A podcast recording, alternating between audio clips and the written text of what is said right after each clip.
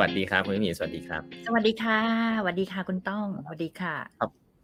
ขอบคุณมากเลยนะครับที่ให้เกียรติเพจเล็กๆแบบแปมทัดครึ่งนะครับ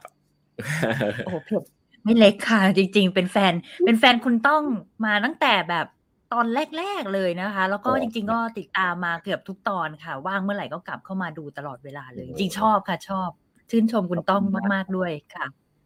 ขอบคุณมากครับก็ผมก็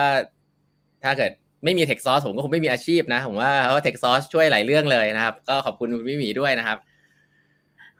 ค่ะวันนี้เนี่ยจริงๆแล้วปกติแฟนๆแปดบรรทัดครึ่งก็จะสนใจเรื่อง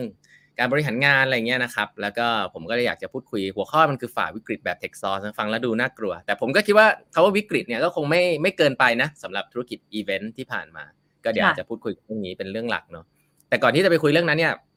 ถามคุณพี่หมีก่อนว่าแนะนำตัวนิดนึงได้ไหมครับเผื่อคนเห็นเทคซอสแหละแต่อาจจะไม่รู้ว่าที่มาที่ไปมันเป็นยังไงว่าทำอะไรมาก่อนแล้วก่อนทำเทคซอสทำอะไรมาก่อน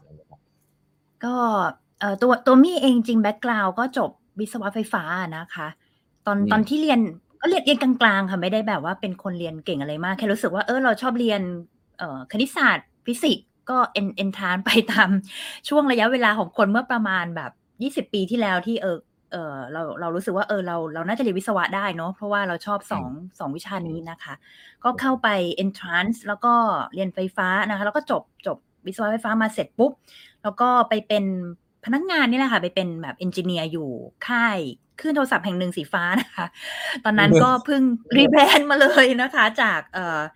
ตอนนั้นยุค ทูจี แบบยุคเพิ่งเพิ่งเป็นอนาล็อกมาเป็นดิจิตอลอุตส่าห์แล้วก็จะรู้อายุนิดนึงนะคะก็ทำงานมาหลายปีอยู่เหมือนกันนะคะก็เข้าไปทำงานที่นั่นเป็นเป็นเอนจิเนียร์นะคะทำไปสักพักนึงก็เอ่อมีโอกาสได้ได้ไปทำงานอีกที่หนึ่งนะคะก็คือค่ายสีส้มนะคะเป็นคลื่นเป็นค่ายโทรศัพท์สีส้มนะคะซึ่งซึ่งตอนนี้ไม่มีแล้วนะคะตอนนี้เปลี่ยนเป็นสีแดงนะคะ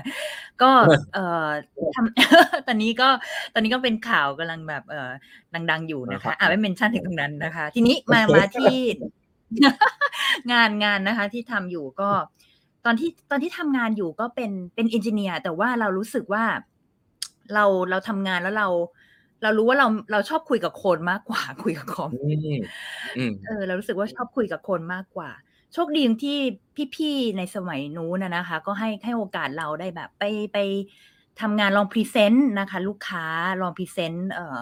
เขาเรียกว่าเป็นจริงๆทีมมันไม่ได้เป็นเอนจิเนียร์จ๋าเป็นเรียกว่าเป็น product developer มากกว่าก็คือคิด product ตัวนึงขึ้นมานะคะเอ่อทำ product ในสมัยนู้นแต่ว่ามันยังไม่ได้มีคอนเซปต์แบบแบบเอ่อ lean หรือว่า เอ็ม วี พี สมัยนู้นมันก็ทำแบบออกแบบเป็น product เป็นแบบ waterfall แหละนะคะแล้วก็พอถึงเวลาที่เรา launch product เราก็ต้องไป kick off ให้กับทีมเอ่อ customer care ใช่ไหมคะทีมเอ่อ marketing ทีมเอ่อ บี ยู ต่างๆนะคะก็ก็เลยมีโอกาสได้มีโอกาสได้ไปแบบ present แล้วก็นำเสนอตัว product ที่เราคิดออกมาในเวลานั้นน่ะนะคะให้กับเอ่อ บี ยู ต่างๆก็เลยรู้สึกว่าเอ้ยเราคุยกับคนแล้วรู้สึกเราชอบมากกว่าเราคุยกับคอมพิวเตอร์ก็เลยพอพอตอนเราย้ายค่ายมาอยู่ฝั่งสีส้มเนี่ยก็เลยรู้สึกว่าเออเราเริ่ม enjoy กับการที่อยากจะคุยกับคนเนาะก็เลยลองเริ่มหันมาทำงานที่ขยับจากไม่ใช่ engineer มากเท่าไหร่นะคะเริ่มไปเป็นแบบคนที่ดูดูคล้ายๆกับ business analyst อะค่ะก็คือไปทำงานกับฝั่ง marketing ทำงาน business แล้วก็เอา requirement ของเขามาเนี่ยไปแปลงนะดูทำพวก assessment ต่างๆในเชิงของ technical นะคะว่าเอ๊ะ cost เป็นอย่างไร implementation feasibility เป็นไปได้ไหมนะคะเราก็เริ่มค่อยๆเติบโตมาแล้วก็ไปไปจบตรงที่ project manage management นะก็คือดูเรื่องของ พี เอ็มก็มิว่าตรงนี้เป็นรากฐานสำคัญที่ที่สุดท้ายแล้วเอามาช่วยเราตอนมาทำบริษัทตัวเองนะก็อยู่ค่ายเอ่ออยู่วงการเทเลคอมมาน่าจะสิบสองปีค่ะก่อนที่จะตัดสินใจออกมาทำทำอยู่ในวงการสตาร์ทอัพเนาะก็จริงๆช่วงระหว่างนั้นจริงๆมีมีอีกบริษัทหนึ่งด้วยค่ะตอนนั้นก็ทำสื่ออันนึงก่อนค่ะชื่อชื่อทำซับนะคะซึ่งปัจจุบันก็acquire ไปแล้วเอ่ออยู่อยู่ในกลุ่มเครือเอ่อเอเจนซี่ที่หนึ่งอ่ะนะคะแล้วก็มีเอ่อพาร์ทเนอร์กับเพื่อนคนหนึ่งที่ทำ Social Media Monitoring Tool นะคะก็ Computerology นะคะตอนนี้ก็เอ่อ exit ให้กับเอ่อทำบริษัทหนึ่งที่ที่เกาหลีไปอ่ะนะคะก็ก็มีโชคดีว่าเราเราได้เรียนรู้ประสบการณ์หลายๆอย่างตอนตอนช่วงที่ออกมาทำ Startup ด้วยค่ะก็เลยเลยเป็นที่มาค่ะที่มาทำ Tech Source ด้วยว่าประเทศไทยเรารู้สึกว่าเราขาด ที่ที่อัปเดตข่าวสารอะเรื่องเรื่องสตาอืร์ทม อัพใช่ไหมคะ ถ้าอยากจะอ่านก็ต้องไปอ่าน TechCrunch ไปอ่านเว็บไซต์ต่างอืประเทม ศ แต่ว่า แล้วถ้า ถ้าเมืองไทยจะมีที่ที่อัปเดตข่าวของคนไทยเนี่ยแหละ เพื่อให้เป็น role model ด้วยใช่ไหม แชร์ประสบการณ์ด้วย จะทำยังไงดี ก็เลย ก็เลยเป็นที่มาว่าอยากจะทำ TechSource ให้เป็นเหมือน Community Startup ให้ความรู้นั่นแหละกับ สตาร์ทอัพ แล้วก็อัปเดตข่าวสาร แล้วก็ในขณะเดียวกัน นักลงทุนก็จะได้เห็น สตาร์ทอัพ ไทยด้วยว่ามีคนที่มีศักยภาพเนี่ย ตอนนั้นก็จะมีแบบพี่หมู อุ๊กบี ใช่ไหมคะ โบ๊ท ภทัย ใช่ไหมคะ แล้วก็ ก็ตอนนั้นมี คอมมิวนิตี หลาย ๆ คนค่ะ ที่ ที่ เอ่อ เริ่ม เริ่มฟอร์มตัวขึ้นมา มีพี่กระทิงด้วยที่เพิ่งกลับมาจาก เอ่อ Google เวลานั้นด้วย ก็เป็นช่วงปี สองพัน สองพันสิบเอ็ด สองพันสิบสอง ช่วงเวลานั้นค่ะ ก็เลยสร้าง TechSource ขึ้นมา แล้วก็ค่อย ๆ เติบโตมาเรื่อย ๆ มาจนถึงทุกวันนี้ค่ะ อืม ครับ นี่ fast forward เลย คือจุด จุดพีกของ TechSource เลยเนี่ย คือตอนไหนครับ? ที่มันพีกมาก สำเร็จมาก เอ่อ ไม่ ไม่ ยังไม่ได้เรียกว่าสำเร็จแล้วกันเนาะ แต่รู้สึกว่ากำลัอืง ม กำลังไปได้ดี แล้วปรากฏโควิดมา disrupt ก่อน ก็คือ คือจริง ๆ เราจัดงาน ช่วง ช่วง ช่วงจุดเปลี่ยนมันมี สอง จุด คือจุดแรอืกจม ริง ๆ เราทำ Media มาค่ะ เราทำ ครับ Media แล้วก็แน่นอน โดย จริง ๆ อะ ปกติถ้า แพตเทิร์น เห็นน่ะ คนที่ทำ ทำงาน ทำงาน Media สายเทคอะ เราก็จะเห็นว่ามันจะมีอิเวนต์ ใช่ไหมคะ เพราะว่าเขาก็ สุดท้ายก็ต้องมา engage คน มี เอ่อ คอมมิวนิตี นะ อย่าง อย่าง TechCrunch เขาก็จะมี เอ่อ งาน Disrupt ใช่ไหมคะ ที่ ที่สหรัฐ ใช่ไหมคะ แล้วอืก็ม หลาย ๆ ที่ สื่อที่อยู่ใน region นี้ก็เหมือนกันนะคะ เราก็รู้สึกว่า เอ๊ะ เรา ตอนนั้นเราก็ทำงานอิเวนต์ค่ะ เป็นงานอิเวนต์แบบ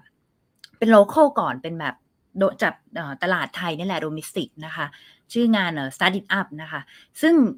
ซึ่งงานก็ยังเป็นคอนเทนต์ที่เซิร์ฟ โลคัล ค่อนข้างเยอะนิดหนึ่งนะคะ แต่ทีนี้พอเราทำ ๆ ไปแล้วรู้สึกว่ามันเริ่มถึงจุดตันแล้ว เราว่าตรง ๆ เลย คือถ้าเราจะให้ต่างประเทศบินเข้ามาก็คงไม่เข้ามา ถ้าพูด ถ้าอย่างอิเวนต์มันยังพูดภาษาไทยอยู่อะ ถ้าว่ากันอืง่าย ม ๆ ก็เลย ปี ปี หนึ่งห้า ไปปี หนึ่งหก ค่ะ ก็เลยคุยกับเพื่อน ๆ co-founder ด้วยกันว่า เออ เรา เรา aim ใหญ่สักทีหนึ่งดีไหม แบบตั้งเป้าใหญ่เลย คือถ้า รู้สึกว่า do it or die จริง ๆ อะ ตอนนั้น อืม อืกม ็ตัดสินใจลอง ลองทำ change อิเวนต์ให้เป็น international event ดู ลอง bet ดูอะค่ะว่า ถ้าเราจะทำแบบที่สิงคโปร์ทำเนี่ยนะ ทำเป็น international event เลย มัน มันจะรอดไหมนะคะ ก็ ก็เลยยอมที่จะลอง bootstrap อะ แล้วก็ลอง เอ่อ ทำอิเวนต์ขึ้นมา สปอนเซอร์เข้าไม่เข้าก็ไม่รู้ แบบตอนนั้นรู้สึกอืลูม กบ้า แล้วก็ตัวเองยังมีไฟเยอะนะ จริง ๆ ตอนนี้ก็ยังมีไฟอยู่ รู้สึกอยากทำหลายอย่าง แต่ว่าตอนนั้นร่างกายเรายังไหวอะ ประมาณเพิ่ง สามสิบ ต้น ๆ ก็ ครับ มีแรงนะคะ ก็ไม่ต้องหลับไม่ต้องนอนนะ ทำอิเวอืนต์ปี หนึ่ม งๆ หก แล้วก็ปรากฏว่า เออ มันก็เกิดขึ้นมาได้ค่ะ TechSource Global Summit ครับ แล้วมันก็ค่อย ๆ เติบโตค่ะ เป็น หนึ่งเจ็ด หนึ่งแปด หนึ่งเก้า อ่า ช่วง หนึ่งเก้า นี่รู้สึกว่ากำลังแบบดีใจมากว่า มีคนมาจาก ห้าสิบ ประเทศทั่วโลก คอืนเข้าม ร่วมประมาณ หมื่น กว่าคนนะคะ ก็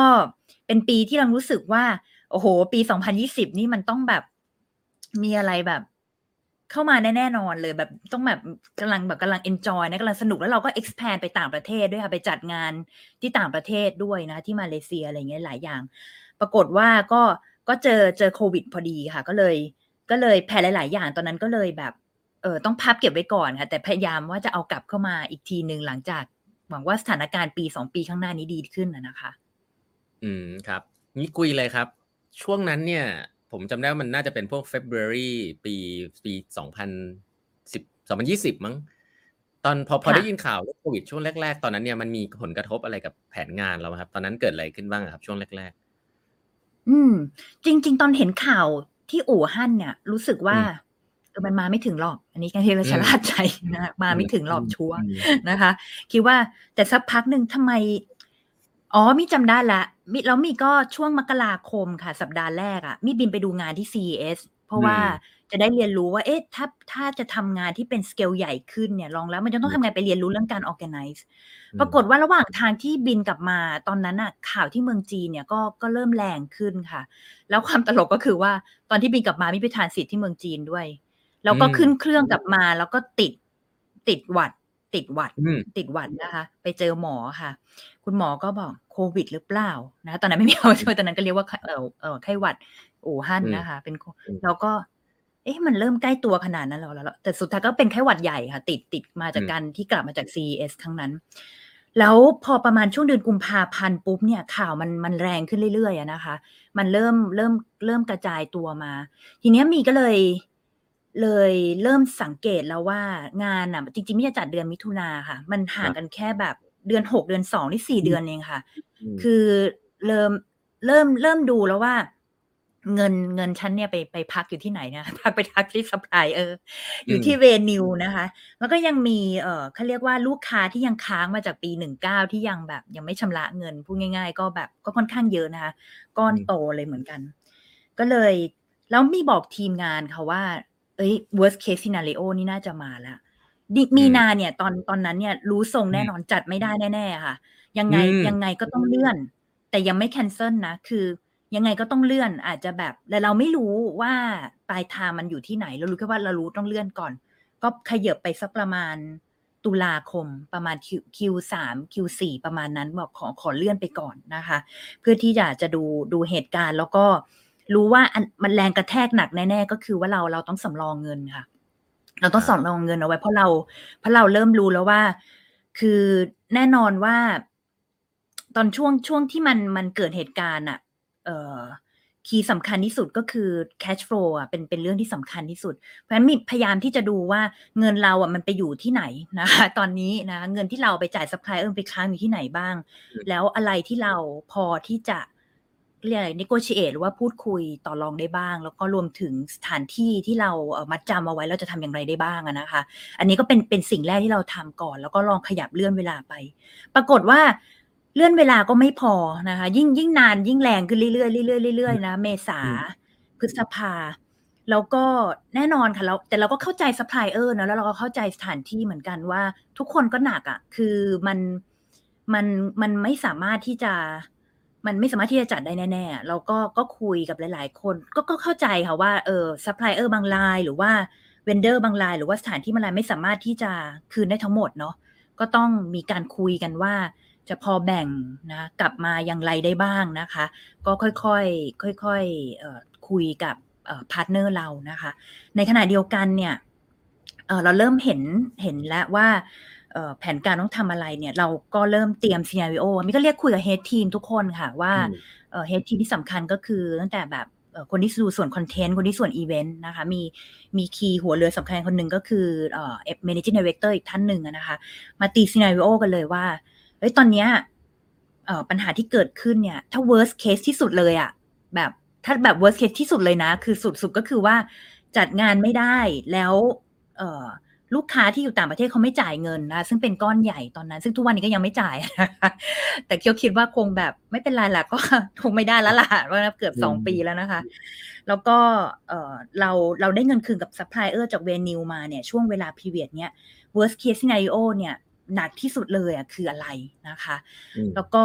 เป็นแบบ medium แล้วกันเนาะ แบบกลาง ๆ เป็นยังไงนะคะ ไม่ ไม่คิด best case ด้วย เพราะรู้สึกว่า best case ไม่มี อืมีม แต่แบบกลาง ๆ กับแบบแย่ไปเลยนะคะ อืม ทีนี้ ทีนี้เราก็เลยบอกว่า เราพยายามจะไม่ให้ถึงแบบ worst case เอาแบบไม่ถึงขนาดนั้น แต่เรารู้ว่า ถ้าเกิดเหตุการณ์ worst case จริง ๆ เนี่ย เอ่อ เราจะต้องทำอะไรบ้างนะ เราก็แตก แตกออกมาทั้งหมดนะ นี่ก็แบ่งหน้าที่กันค่ะว่า อา head team ทั้งหมดนะคะ เดี๋ยวเราต้องมีการแบบ เอ่อ town hall แหละ เรียก เรียกคุยนะคะ กับน้อง ๆ ทุกคนว่า สถานการณ์บริษัทเนี่ยเกิดอะไรขึ้นนะคะ น้อง ๆ หลายคนจริง ๆ สมัครงานเข้ามาทำงานที่นี่ เพราะอยากทำงาน Texas Global Summit คือเขาอยาก อยากลอง เขาอยากจะแบบมีประสบการณ์กับงานที่เป็นอีเวนต์นะ ระดับ International ดู แล้วจัดไม่ได้นะคะ ก็ ก็ ก็ เราก็ต้องสื่อสารค่ะ แบบตรงไปตรงมานะคะ จริง ๆ หลัก ๆ ตอนนั้นที่มีวางแผนเอาไว้มีทั้งหมดด้วยกัน ห้า เรื่องด้วยกันนะคะ อันที่ หนึ่ง แน่นอน คือว่าเรื่อง เรื่อง เอ่อ เขาเรียก เอ่อ จัดการบริหารเรื่อง เรื่องเงินสดนะ ลดรายจ่าย นี่ทุกคน ทุกที่ทำอยู่แล้วนะคะ อันนี้ไม่ได้เป็นเรื่องแปลกอะไรที่ไม่จำเป็นนะคะ แต่ว่าอันที่หนักที่สุด ก็คือยอมรับว่า มีช่วงที่ต้องพูดคุยกับน้อง แล้วก็ต้องมีการแบบ เอ่อ รัดเข็มขัดค่ะ คือมีช่วง ต้องยอมรับว่า มีการลดเงินเดือนในช่วงเวลาอืม นั้นนะคะ เพื่อให้ เอ่อ เขาเรียกว่า มีจุดลดแรงกระแทกให้ได้มากที่สุดค่ะ แล้วก็มีช่วงระยะเวลาที่ชัดเจนว่า เราจะกลับมาอีกทีได้เมื่อไหร่นะคะ เพราะว่า เอ่อ การสื่อสารเรื่องสำคัญ เดี๋ยวเรื่อง เรื่อง communication กับน้อง เดี๋ยว เดี๋ยวเป็นอีกเรื่องหนึ่งนะ เพราะอันนี้เป็นเรื่องที่ร่ายยาวเหมือนกัน อันที่ สอง ก็คือปรับโครงสร้างหนี้นะคะ เพราะว่าเราก็มอี ืม เอ่อ ที่เราจะต้องคุยกับ เอ่อ เอ่อ ธนาคาร เราต้องคุยกับ เอ่อ หน่วยงานที่เรา เอ่อ ไปเอ่อเขาเรียกอะไรขอฟันดิ้งมานะคะในเชิงของของดอกเบี้ยอะไรพวกเนี้ยก็มีการปรับโครงสร้างหนี้นะคะ อันที่ สาม ก็เริ่มหาแผนในการระดมทุนค่ะ เพราะว่าเพราะว่ารู้สึกว่าเอ่อถ้าช็อตเทอมเนี่ยมองมองแค่เนี้ยแล้วเรามองว่าเรามาเห็นแล้วโควิดท่าทางมันมันไม่จบง่ายๆอ่ะตอนปี หนึ่งสองศูนย์ เนี่ยประมาณกลางปีเนี่ยเริ่มรู้สึกได้ว่ามันสองหนึ่งก็ไม่จบอ่ะ รู้สึกแล้วนี่มาเตียนเนี้ยกำลังจะสิ้นปีสองหนึ่งมันก็ยังมันมันน่าจะอยู่กับเราอย่างเงี้ยไปอีกพักใหญ่ๆนานๆเลยแหละนะก็เลยคิดว่าคิดไว้เลยว่าเราต้องอยู่กับมันแบบเนี้ยเพราะฉะนั้นเนี่ยยังไงยังไงเอ่อเรื่องการระดมทุนเรื่องการเพิ่มทุนเนี่ยต้องทำแน่ๆนะคะซึ่งอันนี้ก็เป็นหน้าที่ที่ที่มีต้องทำแล้วก็เรียนรู้นะแล้วก็ตระหนักว่าอ๋อคีย์สำคัญนะคะสองอย่างที่เราเอ่อจะต้อง invest ก็คือเรื่องของเอ่อfinance นะการทำบัญชีให้ดีนะคะที่ลงให้ถูกนะคะที่สำคัญมากๆนะคะแก้กันอุดตลุดเลยนะคะตอนนั้นคือแบบเราก็เหมือน เอส เอ็ม อี อ่ะไม่ได้เป็น Start Up ค่ะเป็น เอส เอ็ม อี ก็ลูกถุงทำมาพอตอน Raise Fund เนี่ยหืมปาดเหงื่อกันหนักเหมือนกันนะคะลงบัญชีให้ถูกนะคะก็ก็จัดระบบใหม่นะคะแล้วก็เอ่อต้อง invest ในเรื่องของกฎหมายด้วยค่ะเพราะว่าตอนระดมทุนเราก็ต้องเรื่องของ contract เรื่องสัญญาหลายๆอย่างแล้วก็ก็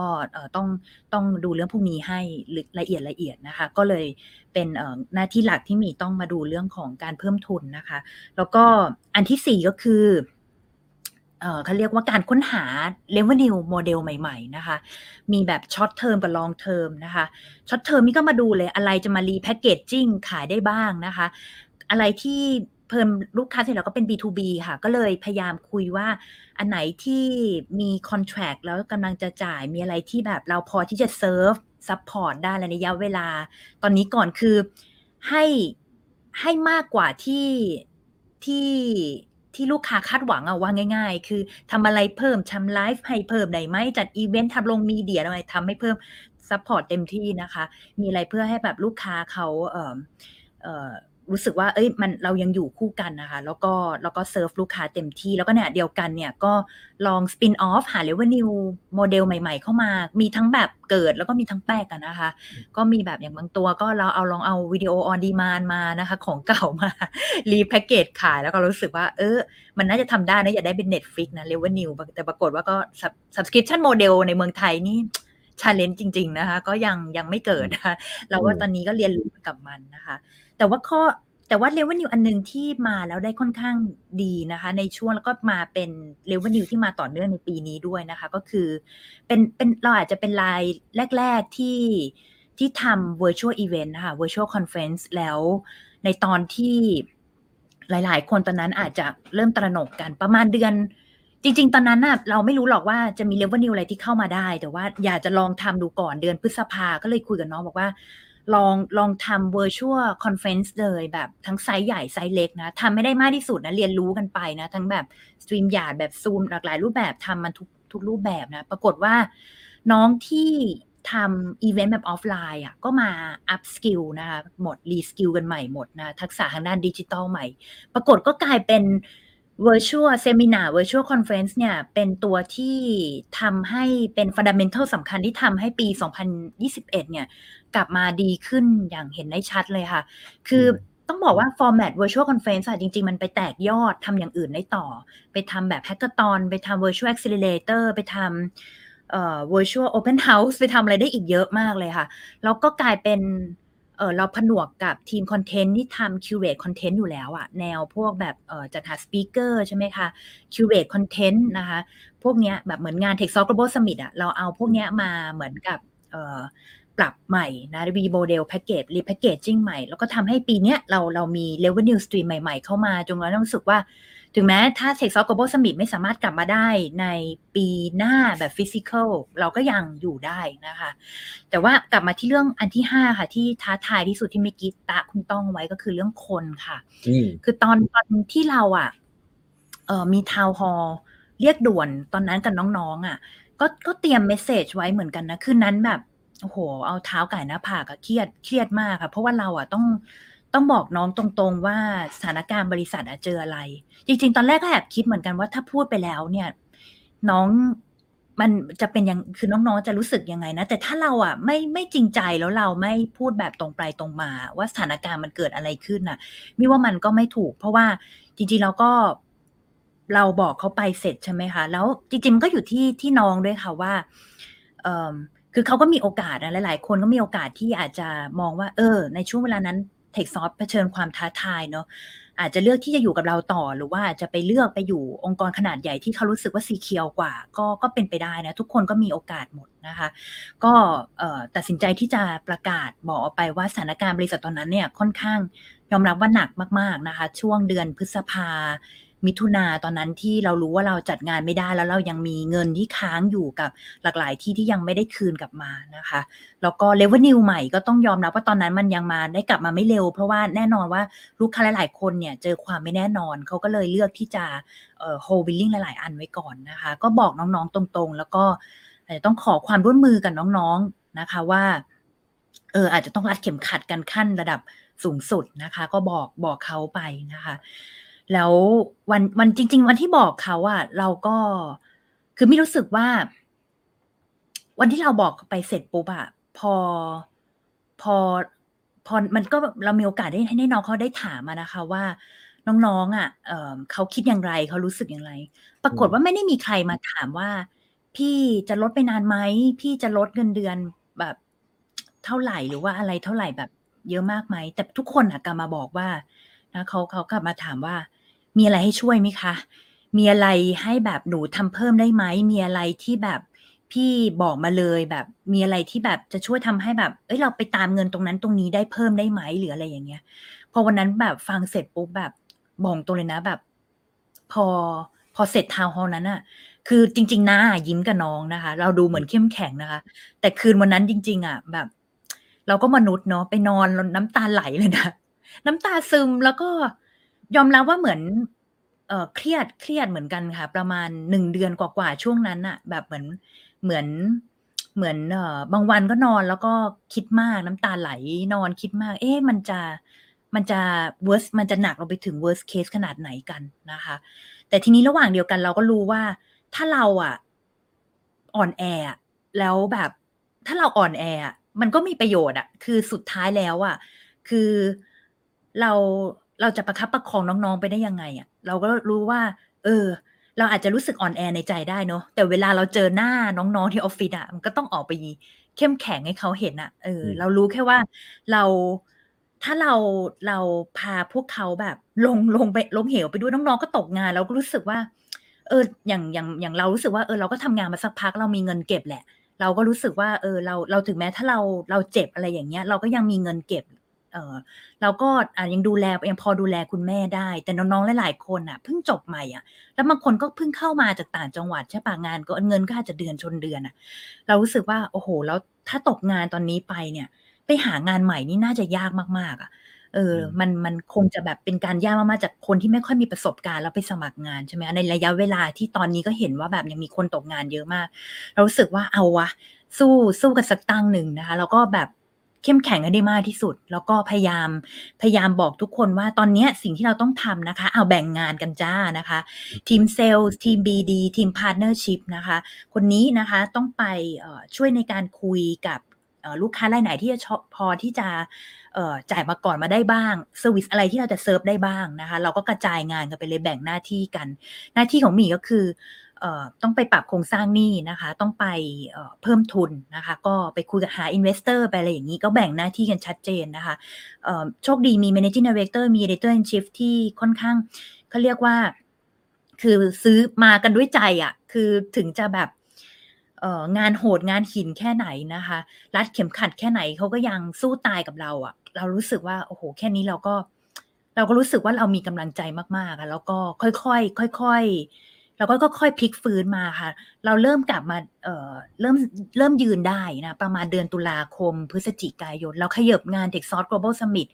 เราเราจัดงาน Virtual ก่อนอันนึงเพื่อให้คนไม่รู้สึกว่า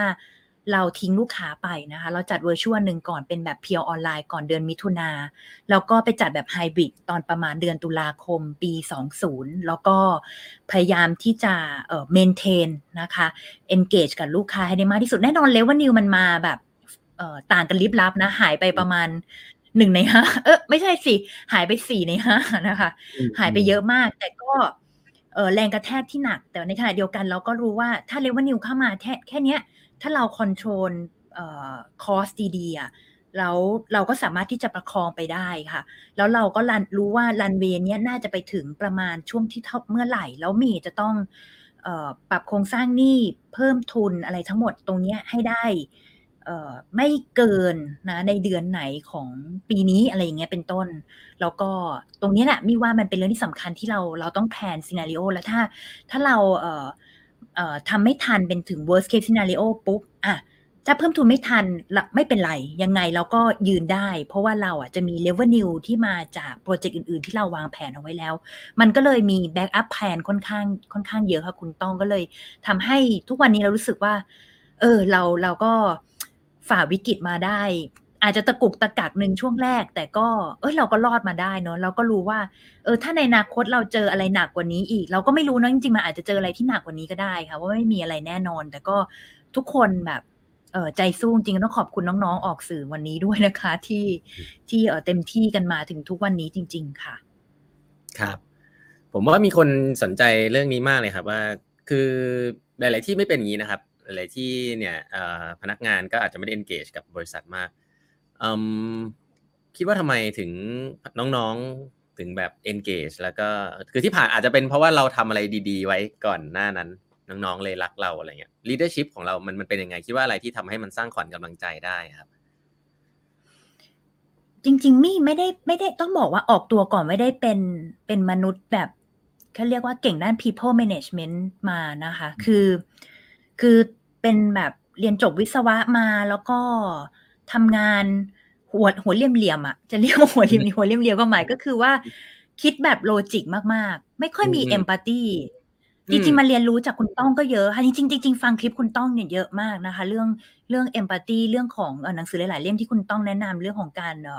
ทำความเข้าใจแล้วก็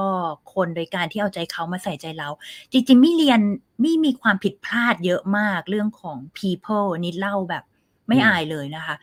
ปีหนึ่งหกหนึ่งเจ็ดเนี่ย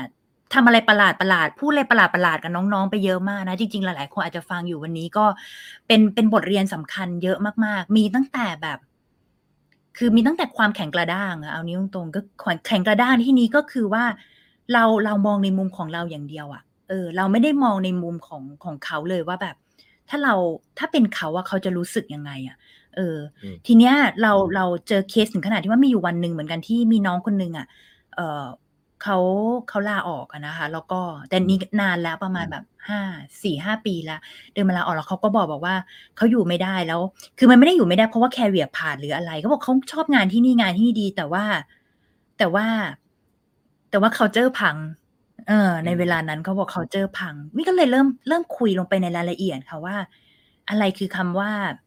เอ่อพังในที่นี้คืออะไรอ่ะเออเราเริ่มมารู้สึกว่าเราเราไม่ลงมาคุยกับน้องในช่วงเวลาหนึ่งในช่วงเวลาต้นๆค่ะคือทีมไม่ได้ใหญ่เลยนะตอนนั้นแค่แบบประมาณยี่สิบกว่าคนตอนนี้ประมาณห้าสิบละตอนนั้นคนยี่สิบคนน่ะเรามัวแต่เรามัวแต่รู้สึกว่าฉันฉันจะต้องคุยกับเอ่อลูกค้าหน้าที่ฉันคือเป็นคนที่ต้องไปคุยกับพาร์ทเนอร์ไปคุยกับนักลงทุนออกไปเน็ตเวิร์คไปอะไรอย่างงี้อะไรอย่างเงี้ยค่ะแต่ว่าปรากฏว่าน้องๆในออฟฟิศอะเราแทบไม่รู้จักเขาเลยค่ะเราเราเดินเข้ามาตอนเช้าเราก็ทักทายกันนิดหน่อยๆใช่ไหมคะแล้วก็ประชุมประชุมเสร็จแล้วเราก็เราไม่ได้ถามสารทุกข์สุขดิบเราไม่ได้รู้เลยว่าจริงๆเขาต้องการอะไรเขามีความรู้สึกอะไรแล้วก็บริษัทยังเล็กค่ะก็ไม่ได้มีเอ่อ เอช อาร์ นะคะในในในเวลานั้นนะคะแล้วเราก็รู้สึกว่าเราก็เตือนสติว่าจริงๆถึงมันไม่มี เอช อาร์ เราก็ต้องไปคุยกับน้องอยู่ดี จะมารอให้มันมีไฮรักคีเพื่อใช่ไหมคะเราจะทางไฮรักคีเพื่ออะไรองค์กรก็เล็กนิดเดียวนะคะแล้วเขาก็แล้วเราก็ได้ยินอะไรหลายอย่างที่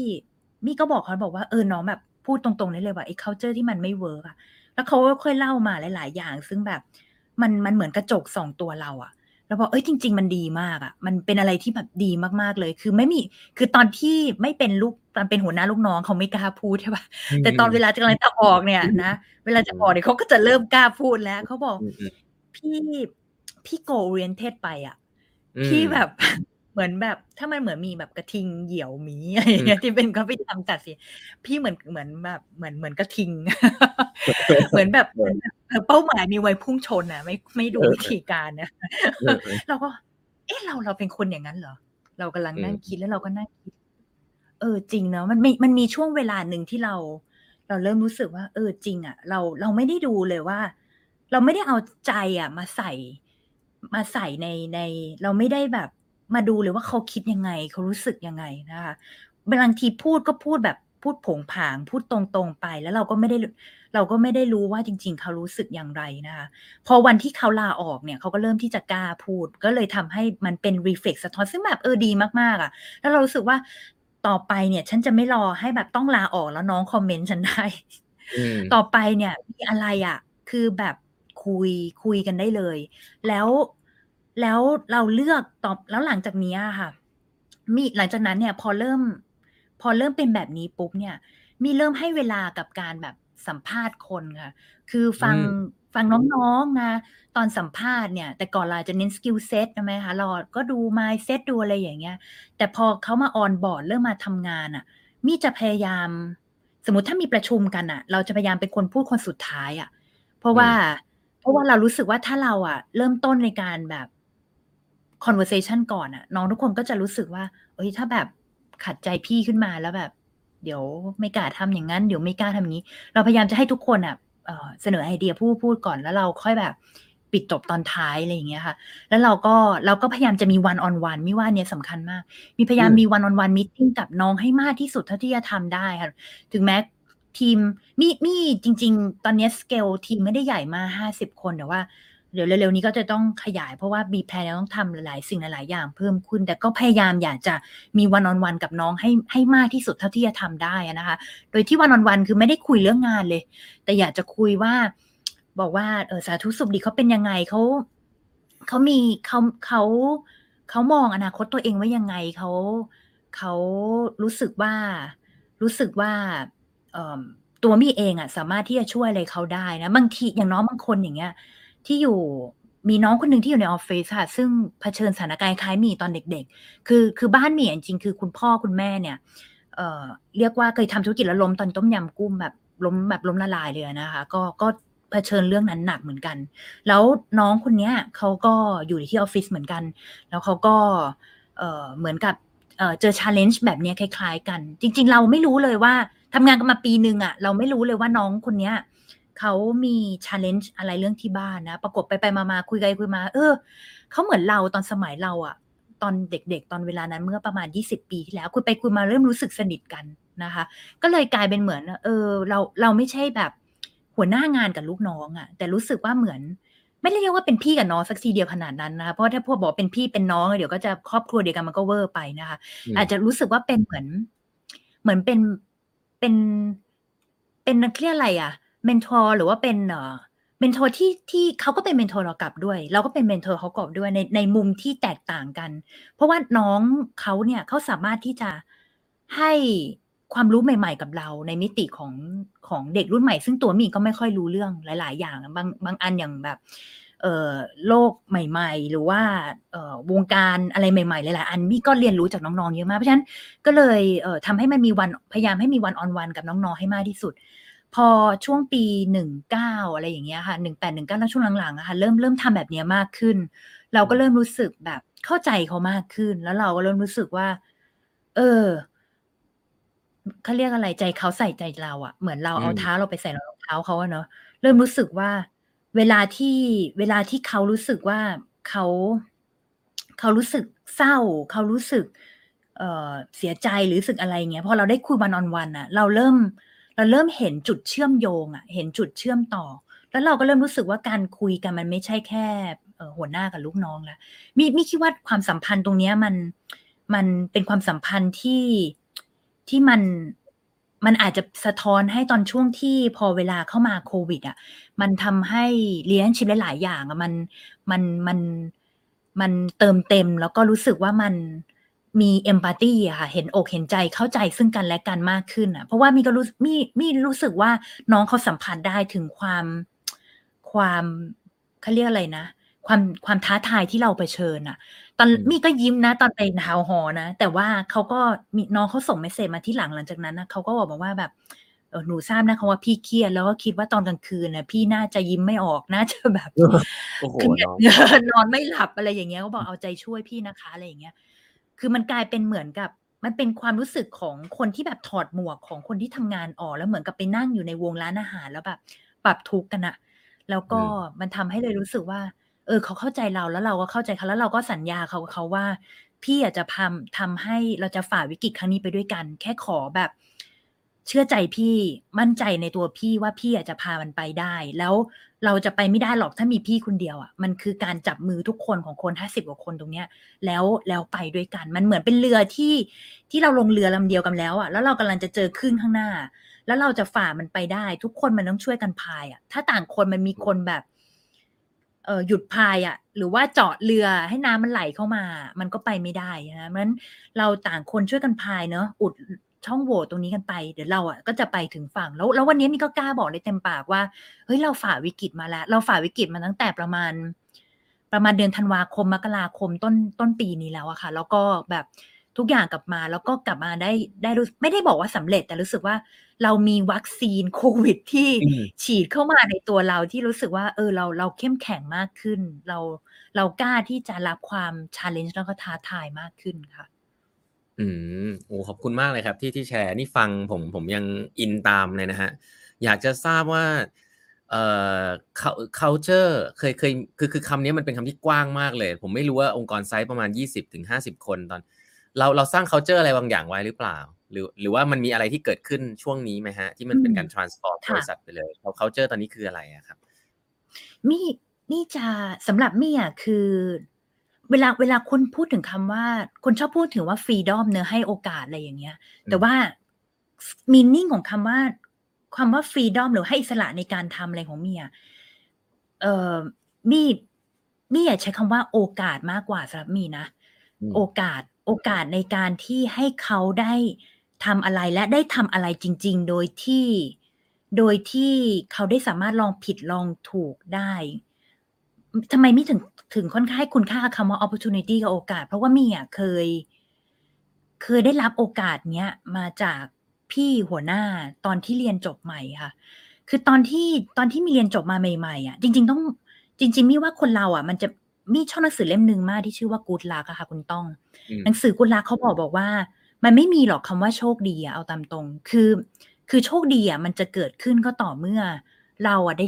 สร้างสภาพแวดล้อมอะให้พร้อมรับกับโอกาสที่มันที่ที่ที่มันที่มันมาแล้วอะเพราะฉะนั้นวันที่มีเรียนจบมาใหม่อะเป็นไม่เป็นคนหนึ่งซึ่งเอ่อได้ต้องขอบคุณพี่หัวหน้าด้วยนะจริงๆเนอะท่านเสียไปแล้วทุกวันนี้ไม่ได้อยู่แล้วนะคะพี่หัวหน้าท่านนี้เนี่ยเอ่อเป็นคนที่ให้โอกาสมีนะคะบอกว่าเด็กวิศวะหลายๆคนนะเรียนจบมามักจะเอ่อไม่ค่อยชอบพูดค่ะไม่ชอบกล้าพรีเซนต์ไม่ค่อยเอ่อไม่ค่อยยอมออกไปจากคอมฟอร์ทโซนในการนำเสนองานค่ะก็อยากจะให้นะให้ลองเปิดใจค่ะให้ตัวเองอ่ะลองไปพรีเซนต์ต่อต่อหน้าพี่ๆผู้ใหญ่นะคะก็โยนเราอะไรที่เรียกว่าโยนก็ได้ส่งเรานะคะพี่เขาก็จะมีแบบโมเมนต์ที่แบบตอนแรกเราก็คิดว่าเขาแกล้งอ่ะ นะคะเขาก็จะบอกบอกว่าเออมิหมีวันนี้พี่ประชุมแน่นมากเลยไม่ว่างนะคะ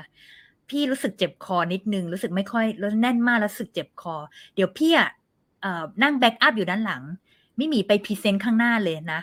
เออมิก็บอกพี่ก็เอาจริงเหรอพี่หนูเพิ่งแบบยี่สิบเอ็ดอ่ะแล้วคนฟังอ่ะอายุแบบรุ่นใหญ่อ่ะพี่แบบสามสิบห้า สี่สิบแล้วแบบเอาเด็กน้อยที่ไหนมาพูดอยู่ต่อหน้าแบบหัวหน้าทีม call center ทีม marketing เนี่ยแล้วเป็นวิศวะจริงๆเนี่ยพูดจาไม่ค่อยจะรู้เรื่องเลยแล้วจริงๆตอนนี้ก็ยังพูดไม่ค่อยรู้เรื่องนะแต่แบบ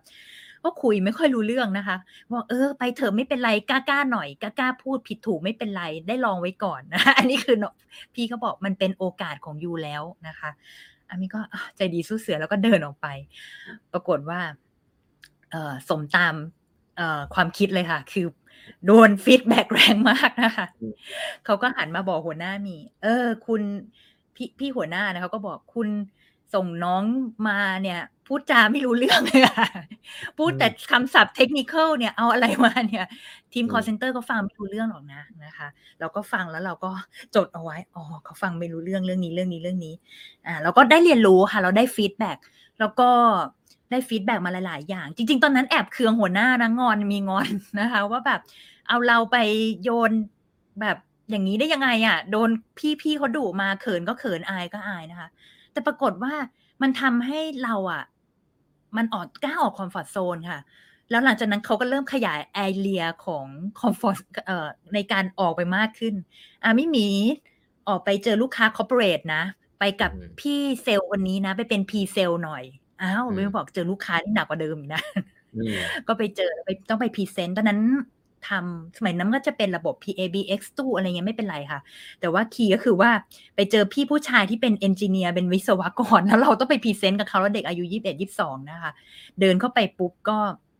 ก็จะมีโมเมนต์แบบเอ่อแบบเก๊ๆกังๆนะคะแล้วก็พรีเซนต์ก็มันก็ได้ฝึกเยอะอะค่ะก็ก็โดนตบโดนเอ่อวิพากษ์วิจารณ์โดนฟีดแบคอะไรหลายอย่างแต่ว่ามันมันช่วยทำให้เราอะเข้มแข็งขึ้นค่ะแล้วก็กลายเป็นว่าเออฉันเริ่มกล้ารับฟีดแบคแบบหนักขึ้นหนักขึ้นได้เรื่อยๆจนกระทั่งรู้สึกว่าเนี่ยแหละคือคำว่าโอกาสจริงๆคือถ้าวันนั้นน่ะมี่บอกหัวหน้าบอกว่าพี่หนูไม่กล้าหนูไม่ไม่เอาอะแล้วก็เขาถ้าเขาไม่เขาก็จะส่งไปให้น้องคนอื่นใช่ไหมคะแล้วก็คนอื่นก็แบบออกไปพรีเซนต์แทนอะไรอย่างเงี้ยแล้วเราก็รู้สึกว่าถ้าเราไม่มีก้าวแรกวันนั้นอ่ะเขาก็จะไม่ส่งเราไปเจอลูกค้าต่อเขาก็จะไม่แบบกล้าให้เราไปทำอันนั้นในนี้ต่อแล้วหลังจากนั้นเราก็กลายเป็นเราก็ได้รับโอกาสได้รับโปรเจกต์ใหม่ๆพอมีมีโปรเจกต์มาใหม่ปุ๊บนี่ก็จะเป็นคนแบบกล้ายกเสียจะชอบยกมือก่อนบอกขอทำโปรเจกต์นี้ขอทำโปรเจกต์นี้รู้สึกอยากลองอ่ะนะคะก็แล้วก็อาจจะเป็นคนหนึ่งที่แบบบ้าพลังชอบทำงานนิดนึงด้วยมั้งค่ะก็ชอบชอบทำงานแล้วก็ชอบเทคชาเลนจ์ใหม่ๆรู้สึกว่าชีวิตเหมือนมาริโออ่ะคุณคุณต้องเหมือนเกมมาริโออ่ะ เดิน เดินไปเรื่อยๆนะคะแล้วก็เราก็จะเจอเห็ดเห็ดเราก็จะโชคดีนะเราก็จะตัวใหญ่ขึ้นนะจะไปเราอาจจะเจอเราจะเจอเต่าเราจะเจอเห็ดพิษก็ได้นะแล้วก็ตัวเราก็เล็กลงนะคะแต่ว่าแต่ว่าไลฟ์มันก็เป็นอย่างเงี้ยมันก็จะมีขึ้นมีลงค่ะขึ้นขึ้นลงลงก็เลยรู้สึกว่า culture ที่นี่ก็คือว่าน้องจะไม่เติบโตเลยค่ะถ้าเราอ่ะไม่ให้โอกาสเขาแล้วถ้าเราเรารู้ว่าน้องกับเราไม่ได้อยู่กับเราตลอดอยู่แล้วเขาจะทำงานกับเราสองปีสามปีวันนึงข้างหน้าเขาก็ไปทำงานที่อื่นมันก็ทุกคนมันก็มีเส้นทางของตัวเองหมดแต่เรารู้สึกว่าถ้าวันนึงเราเห็นเขาอ่ะได้ออกไปเติบโตอยู่ที่นั่นอยู่ที่นี่มันตอนนี้ก็มี Xเทคซ้อนหลายคนที่ไปอยู่หลายๆองค์กรแล้วเรารู้สึกเห็นเขาเติบโตแล้วเราก็รู้สึกแล้วดีใจอ่ะแล้วก็ดีใจตรงที่ว่าเออที่เนี่ยมันเหมือนเป็นแบบจิ๊กซอว์ตัวหนึ่งของเขาอ่ะเป็นเพลย์กราวด์เขาวันหนึ่งที่เขาได้ได้ลองผิดลองถูกแล้วก็มี่จะพยายามแบบถ้าเราให้โอกาสเขาไปเสร็จใช่ไหมคะแล้วเขาเทคออปปอร์ทูนิตี้เทคชาเลนจ์นั้นเสร็จอ่ะเขาทำมามี่ตัวอย่างมี่จะไม่ไม่ไม่ไม่อาจจะให้ฟีดแบ็กแต่จะไม่ได้บอกว่ามันไม่ดีนะคะรู้สึกว่าเอออันเนี้ยมันเป็นสิ่งที่เอ้ยน่าทำแบบนั้นได้ทำแบบนี้ได้ลองหาโอกาสตรงนั้นตรงนี้ได้แต่ว่าแต่ว่าจะไม่แต่จะไม่ได้บอกว่ามันมันดีหรือไม่ดีนี่จะไม่ได้เป็นคนจัดมากกว่านะคะจะแค่บอกว่าเออมันน่าจะทำตรงนั้นที่ได้เทลเทลมิตี้ได้แล้วเดี๋ยวรอบหน้าเราเรามาเจอกันใหม่เรามาคุยกันใหม่นะแล้วก็มีโปรเกรสมีอะไรอะไรอย่างเงี้ยไม่ว่าเลยถึงบอกว่าไม่ได้บอกคำว่าฟรีดอมแต่ว่าจะบอกว่าเรื่องของของโอกาสเป็นเรื่องที่สำที่สำคัญเพราะว่าเราเราได้รับตรงนั้นมาแล้วเราก็ทำให้เรามีมีตรงนี้ในทุกวันนี้อะค่ะอืมครับโอ้โหค่อนข้างเคลียร์แล้วก็ฟังแล้วเรียลมากมาจากตัวคุณมิหมี่เลยนะครับตอนช่วงผมสงสัยว่าตอนที่ช่วงที่มีวิกฤตเนี่ยปรึกษาใครบ้างไหมครับโอ้โหมีเยอะมากเลยค่ะมีมีมีแบ่งออกมาเป็นสามกลุ่มด้วยกันนะคะกลุ่มที่หนึ่งก็คือถ้าเราจะปรึกษาเรื่องเรื่องเรื่องการเงินน่ะหรือว่าจะคุยเรื่องของการระดมทุนน่ะเราต้องไปหาคนที่เขาเคยผ่านเหตุการณ์อย่างนี้มาแล้วหนึ่งสเต็ปอ่ะเราเพราะว่าเราจะรู้ว่าถ้าเป็นเขาเขาจะแก้แก้ปัญหายังไงนะคะก็จะเป็นเราก็จะไปหาคนที่เราเคยผ่านประสบการณ์อย่างเงี้ยหนึ่งสเต็ปส่วนจริงๆต้องขอบคุณโครงการ ไอ เอ็ม อี ดี ด้วยอีกอันนึงนะคะที่เอ่อว่าคุณต้องก็อยู่เอ่ออยู่ในโครงการมิว่ามิได้เจอเพื่อนดีๆแล้วก็ได้เจอ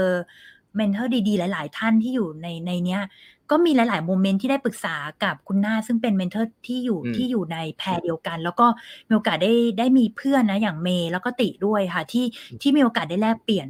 ก็เป็นผู้ประกอบการเหมือนกันแล้วรู้สึกว่าเออถ้าถ้าเป็นโจทย์เราแบบเนี้ยแล้วถ้าเป็นเขาอ่ะเขาจะทำยังไงแล้วอย่างแบบ คุณนาถเนี่ยซึ่งเป็นแบบคนที่ดูธุรกิจขนาดใหญ่มาก ๆ อย่าง ซี ดี จี อย่าง จี เอเบิล อือย่างม เงี้ย ธุรกิจใหญ่ขนาดเนี้ย แล้วเขาเคยผ่านเรื่องพวกเนี้ยมาหมดแล้วอะ อย่างพี่เขาอืเนี่ยทม ำยังไงนะคะ อันนี้ก็เป็น เอ่อ เอ่อ ที่ปรึกษา เอ่อ กลุ่มที่ สอง ที่มี ที่มีคุย อันที่ สาม จริง ๆ เป็นคนที่ บางคนอาจจะบอก บอกว่า บางคนอาจจะบอก บอกว่า "เฮ้ย อย่าไปปรึกษาน้องในออฟฟิศนะ เพราะว่าเดี๋ยวเรื่องบางเรื่องจะ leak ไป" หรืออะไรเงี้ย แต่ว่าจอืริง ๆ ม นี่ไม่ได้คิดอย่างนั้นนะ อืม มี่ๆ รู้สึกว่า มี่รู้สึกว่า น้องใน อย่าง head team ที่หลายคนในบริษัทเนี่ย จริง ๆ คือเขาเป็นคนที่ใกล้ชิดน้องในออฟฟิศมาก อืๆ มาก ๆ ม แล้วเขาเข้าใจคนที่แบบเป็นคนรุ่นใหม่มาก ๆ อะค่ะ คือพอตอนเรื่องที่มันต้องคุยกับเรื่องของการแบบลดคอสต์ รัดเข็มขัด อะไรที่มันต้องเกี่ยวกับความรู้สึก แล้วก็จิตใจของน้อง อืๆ นม ้อง ๆ รุ่นใหม่ที่เพิ่งเข้ามาหลาย ๆ คน แล้วแบบเข้ามาถึงปุ๊บ คันตั้งใจจะทำ Global Global Summit แล้วมาเจอโควิดปุ๊บ อย่างเงีอ้ืย ม เออ จะให้เราไปคุยกับคนข้างนอกมันก็คงไม่ได้ไง มี่ก็รู้สึกว่าจริง ๆ มันไม่ใช่ใครหรอก มันคือ มันคือ เอ่อ คนที่อยู่ในออฟฟิศด้วยกันกับเราเนี่ยแหละนะคะ ก็คือคนที่อยู่ติดตัวเราอะ จริง ๆ ต้องขอบคุณน้องที่เป็น เอ่อ head team ทั้งหมดที่อยู่ในออฟฟิศด้วยอะ ก็มี่มองว่ามี่ไม่ได้เป็น mentor เขาอย่างเดียว คือเขาก็เป็น mentor มี่ด้วย เขาก็บอก "เฮ้ย พี่" มี่ก็ถามเขาตรง ๆ ว่า "ถ้ามี่พูดแบบนี้ออกไปใน ในอืกลุ่มม ที่เป็น กลุ่มใหญ่ขึ้นมา เขาจะรู้สึกยังไง? ถ้ามี่พูดประเด็นนี้ออกไปเขาจะคิดยังไง?" ก็ถามความคิดเห็นเขาเลย เขาก็บอกมาเลยค่ะว่า "อันเนี้ยหนูคิดว่าได้นะ พี่คิดว่าอันนี้หนูว่า เซนซิทิฟ ไปอะ พี่ อืม อันเนี้ย แบบ อันเนี้ยต้องมี sequence นิดหนึ่ง แบบอันเนี้ย อืถ้าเป็นแบบเนี้ม ยน่าจะต้องเป็นแบบนี้มากกว่า อาจจะต้องมีจังหวะนิดหนึ่ง ตอนเนี้ยน้อง น้องในออฟฟิศเขามี ฟีลลิง แบบเนี้ย ตอนนี้น่าจะยังไม่ได้พี่" อะไรอย่างเงี้ย อืม รู้สึก แล้วเราก็รู้สึกว่า เฮ้ย เรา เรา mentor ในที่นี้เราอะไม่จำเป็นจะต้องเป็นแบบผู้ใหญ่ที่ ที่โตกว่าเรา ไม่ใช่ว่าเป็นแค่ แค่ pair ที่เป็นอายุรุ่นเดียวเท่ากันอะ น้อง ๆ เรา คนที่อยู่ในออฟฟิศเราอะ ก็สามารถ reflect เราได้ สามารถแนะนำเราหลาย ๆ อย่าง แล้วเรื่องเนี้ยมี่ว่าเป็นสิ่งที่สำคัญมาก ๆ ที่ทำ ที่ทำทุกวันเนี้ย น้องใน Techsoup แบบอาจจะมีความสนิท ส เขาเรียกอะไร เอ่อ เขาเรียกอะไร ใกล้ชิดกัน แล้วก็ empathy เข้าใจซึ่งกันและกันน่ะค่ะ เพราะว่าเรา เราไม่ได้มองถึงว่าอาวุโส เราไม่ได้มองเรื่อง junior senior เลยอะ มี่ มี่มองว่าทุกคนเหมือน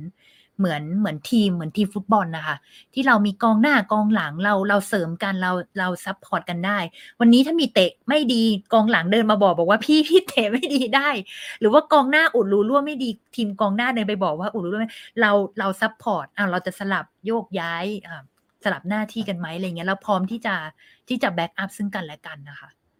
ก็อืเลยจะบม อกว่า เออ จริง ๆ อะ คนที่ให้คำแนะนำอะ ไม่จำเป็นต้องเป็นคนที่โตกว่า แต่ว่าเป็นคนที่ ที่อายุน้อยกว่าก็ได้ โดยที่เรื่อง เรื่องนั้นเป็นเรื่องที่เราอยากจะรู้และทำความเข้าใจ อยากจะแก้ปัญหาเรื่องนั้น เราต้องเอาคนที่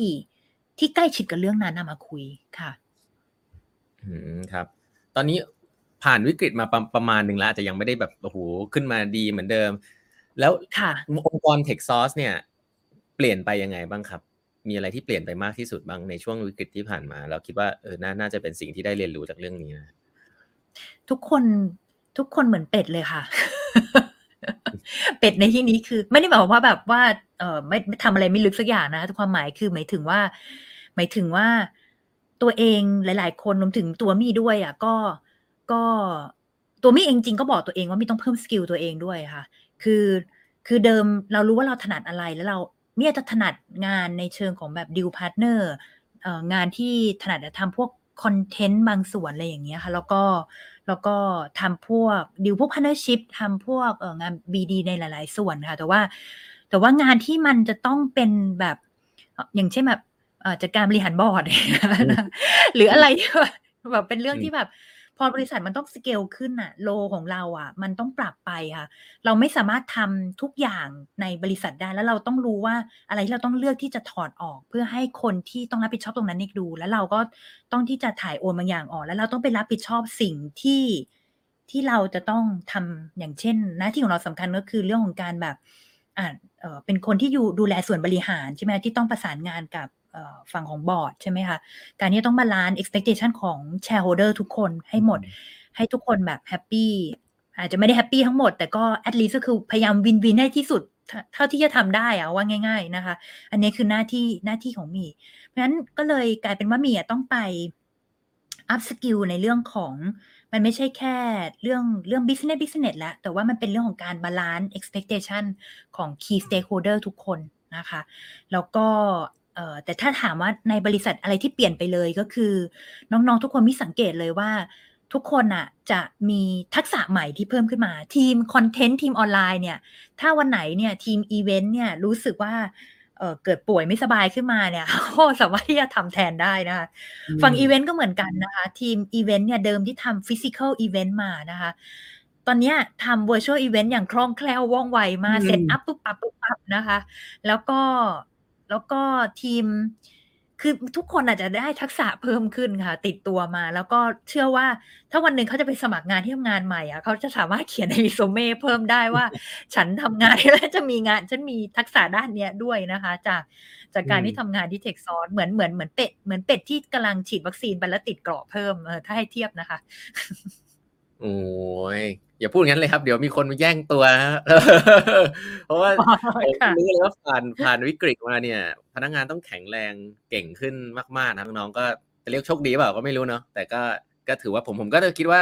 น้องๆกลุ่มนี้ก็น่าจะเก่งขึ้นเยอะจริงๆนะครับอันนี้อันนี้ในเชิงของคนที่เป็น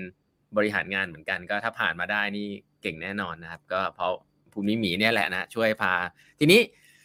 ถามแล้วอย่างนี้โหนี่คุยไปมาจะชั่วโมงแหละอย่างนี้ถามเรื่องบทเรียนเลยดีกว่านะครับบทเรียนที่สำคัญที่สุดเลยที่ที่ผ่านมาเนี่ยอ่ะเรียกว่าผ่านมาได้แล้วกันพอพอได้แล้วถ้าจะต้องแชร์คนที่เจอเจอแบบนี้เหมือนกันธุรกิจคล้ายๆกันก็ได้นะครับอะไรอะไรที่เป็นบทเรียนที่ที่สำคัญที่สุดที่เราคิดว่ามันเป็นสิ่งที่ทำให้เราผ่านสิ่งนี้มาได้อืมค่ะมิมิว่าจุดที่สำคัญที่สุดคือคือคำว่าสติเลยนะคะคือมิอ่ะมิอ่ะมีโมเมนต์ที่แบบหลุดไม่ถึงหลุดคือหมายถึงว่าแบบเครียดมากจนหลุดไปช่วงเวลาหนึ่งเหมือนกันประมาณเดือนพฤษภาคมปีที่แล้วอะค่ะก็ก็เครียดมากนะคะจริงๆจริงๆตอนช่วงปีนี้ก็มีเหมือนกันแต่ว่าเราได้บทเรียนจากครั้งที่แล้วค่ะเรารู้สึกว่าเรารีคอเวอร์ได้เร็วขึ้นนะคะคือคำว่าเครียดก็คือแบบไม่อยากเจอใครเลยอะแบบหมกอยู่แต่ในห้องช่วงเวลานั้นช่วงเวลาหนึ่งนะคะแต่สุดท้ายเนี่ยจริงๆก็คือจริงๆก็คือเรามานั่งคิดทีว่าเรา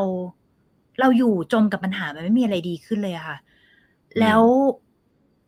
แล้วมันเหมือนวันนั้นอะมันเหมือนดูหนังเมทริกซ์เลยคุณคุณต้องคือมันเหมือนตัวเราอะวืดถอดออกมาเสร็จแล้วกำลังดูตัวเองอะอยู่ในเมทริกซ์เราก็บอกว่าเออเรารู้สึกว่ามันเหมือนไปมันเหมือนแบบมีคนมาตีหัวป้องเรียกสติกลับมาบอกว่าอยู่เนี่ยแล้วอ๋อโชคดีด้วยตอนนั้นมีหนังสือเรื่อง principle มาด้วยเป็นเป็นเวลาที่ควบคู่กันพอดีค่ะแล้วก็รู้สึกเออเดเอเรใช่ไหมคะที่เขียนหนังสือเรื่องนี้เนี่ยเรานั่งอ่านเสร็จมาแล้วเราอ่านเสร็จนี่ฝรั่งคนนี้ทำไมพูดเหมือนธรรมะเลยนะคือเขาบอกว่าเราเนี่ยเป็นส่วนหนึ่งของจักรวาลนะคะแบบเล็กๆแล้วก็ความทุกข์ของเราเนี่ยจริงๆมันเป็น part หนึ่ง of your life อะมันก็เราเราเราเราจะต้องเจอเรื่องนี้เป็นส่วนหนึ่งของชีวิตอยู่แล้วอะแล้วเราจะมาจมปลักทำไมเนาะนะคะหลังจากนั้นแล้วเราก็เริ่มรู้สึกว่าเออเราซูมเอาตัวเองออกมาแบบเยอะๆๆมากเสร็จแล้วเราก็บอกโอ้โหมันมันจัดแค่นี้เองอะเราพอเราสติกลับมาปุ๊บนะเปลี่ยนใหม่เลยค่ะเราเปลี่ยนจากคำว่าทุกข์อะเปลี่ยนใหม่เป็นว่าให้มองแบบอย่างเป็นให้มองโลกอย่างอย่างความจริงอะค่ะมีได้บอกว่าจะถูกเออจะทุกข์หรือสุขคือทุกข์ก็อย่าทุกข์มากไปสุขก็อย่าไปสุขมากไปว่าทุกอย่างจริงๆแล้วมันก็คือมันเกิดขึ้นได้หมดแต่จงมองโลกให้ให้เห็นอย่างอย่างเป็นจริงอะค่ะแล้วเราก็จะรู้สึกว่าเราจะอยู่กับมันได้อย่างอย่างรอบจริงๆปีนี้ก็มีมี challenge อันนึงโผล่เข้ามานะคะแต่ว่าเราเริ่มรู้สึกว่าเราเราเริ่มอยู่กับมันได้แล้วเพราะว่าเราเราเริ่มรู้ว่าเรามองโลกเอออย่างอย่างเป็นจริงมากขึ้นน่ะแล้วก็เมื่อทุกครั้งในชีวิตที่เราเจอความท้าทายลองสังเกตดูทุกคนจะมีเหมือนกันค่ะคือเราจะเจอทางแย่ในชีวิตค่ะเราจะเจอช้อยส์ที่หนึ่ง สอง สามนะอันนี้อาจจะขออนุญาตไม่จำลองว่ามันจะเรียลไลฟ์ไปนิดนึงนะคะว่ามันคืออะไรแต่ว่าแต่ว่ามิจะพอเราได้สติมาปุ๊บอะเราจะรู้แล้วเรามีช้อยส์เสมอค่ะเพราะว่าถ้าเราจมปัญหา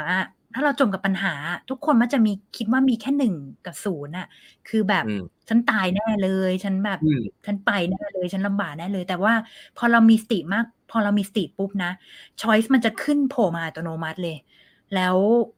มันยกตัวอย่างเช่นสมมติมีสาม choice แล้วกันนะคะ พอเรามีสติปุ๊บ choice โผล่มาพอเรามีทางเลือกปุ๊บแล้วเราจะไปทางเลือกไหนเราก็มาเราก็จะมีสติในการที่จะมาดูด้วยว่า pro and con ข้อดีข้อเสียของแต่ละ choice คืออะไรแล้วเราพยายามจะนึกว่าสุดท้ายอ่ะแต่ดิวข้อดีข้อเสียไม่พอนะสุดท้ายเราต้องไปดูด้วยว่าถ้าเราทำแบบนี้สุดท้ายแล้ว reaction ท้ายสุดเลยอ่ะมันจะกลับมาเป็นยังไงค่ะ worst case scenario ของแต่ละอันอ่ะคืออะไรแล้วเราก็จะได้รู้ค่ะว่าเราอ่ะจะต้องเลือกไปทางไหนดีที่สุดจริงๆทางที่เลือกวันนี้อาจจะไม่ทางที่เป็นแบบเบสมันอาจจะไม่ทางที่เรารู้สึกว่าชอบหรือพอใจเนาะแต่ว่ามันเป็นทางที่ทำให้ทุก stakeholder อ่ะ key stakeholder ของเราอ่ะ happy แค่นั้นเองคือมีอยู่ครั้งหนึ่งที่มีมีสาม choice choice ที่หนึ่งอ่ะคือเราได้อ่ะเรารู้สึกว่าเราแบบเราเราจะเกณฑ์มากๆเลยแต่ว่าแต่คนที่เป็น stakeholder ไม่ได้เกณฑ์กับเราอะค่ะแต่ว่าทางที่สองอ่ะมันคือทางที่ sustain ที่สุดคือทุกคนอ่ะได้หมดได้มากได้น้อยได้มากได้น้อยเราอาจจะได้นิดนึงคนนึงได้นิดนึงแล้วทุกคนก็วินวินแล้วก็ไปกันหมดแล้วก็ทางที่สามก็คือเออแบบแบดเบสเออแย่นะคะเราคงไม่เลือกเวนั้นนะคะสุดท้ายเราก็เลือกเอ่อทางที่ซัสเทนที่สุดรู้สึกว่ามันไปได้อย่างยั่งยืนอ่ะไม่ว่าเรื่องนี้เป็นเรื่องเป็นเรื่องที่สำคัญแล้วเราเราอยู่ธุรกิจเนี้ยมันต้องบอกว่าเทคซอฟมันไม่ได้เป็นธุรกิจเหมือนแบบโอ้สตาร์ทอัพโต ten x twenty x one hundred x หรืออะไรขนาดนั้นนะคะแต่ว่ามันเป็นธุรกิจที่เราเรามีแพชชั่นแล้วเรารักแล้วเราอยู่กับมันอ่ะแฮปปี้กับการที่เห็นสตาร์ทอัพเติบโตไปด้วยกันกับเราเราเห็นข่าวมียูนิคอร์นเราก็แฮปปี้ใช่ไหมคะเราเห็นน้อง early stage มางานเราแล้วเรารู้สึกว่าโหเขาเขาเดินมาขอบคุณแล้วเขาบอกว่าเขาระดมทุนได้เขาเจอนักลงทุนที่งานเราแค่นี้เราก็แฮปปี้ละมันมันเป็นความสุขทางใจที่มันหาไม่ได้แล้วเราก็แล้วเราก็ดีใจที่ทุกคนทุกคนตลอดช่วงสิบปีที่ผ่านมาแบบเติบโตไปด้วยกันอ่ะมันมันเป็นของที่เงินมันซื้อไม่ได้เรารู้สึกว่ามีไม่ต้องการที่แบบจะร่ำรวยหรืออะไรแต่เรารู้สึกว่าความรู้สึกดีๆคนที่คนรู้สึกดีๆมิตรภาพดีๆเอ่อพันเขาเรียกอะไรอ่ะเอ่อ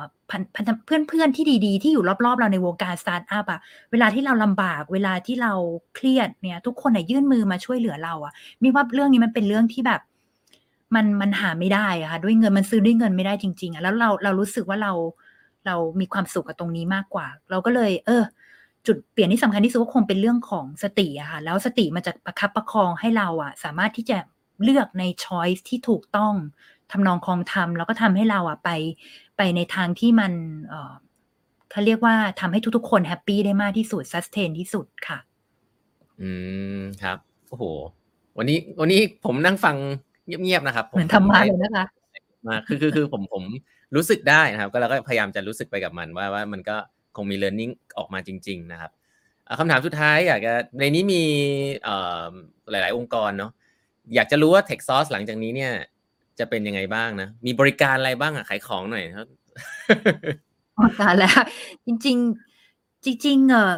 Techsource มันเป็นคอมมูนิตี้นะคะมันเหมือนเป็นหับของของสตาร์ทอัพแล้วก็corporate ที่สนใจอยากจะทำงานกับสตาร์ทอัพอ่ะนะคะก็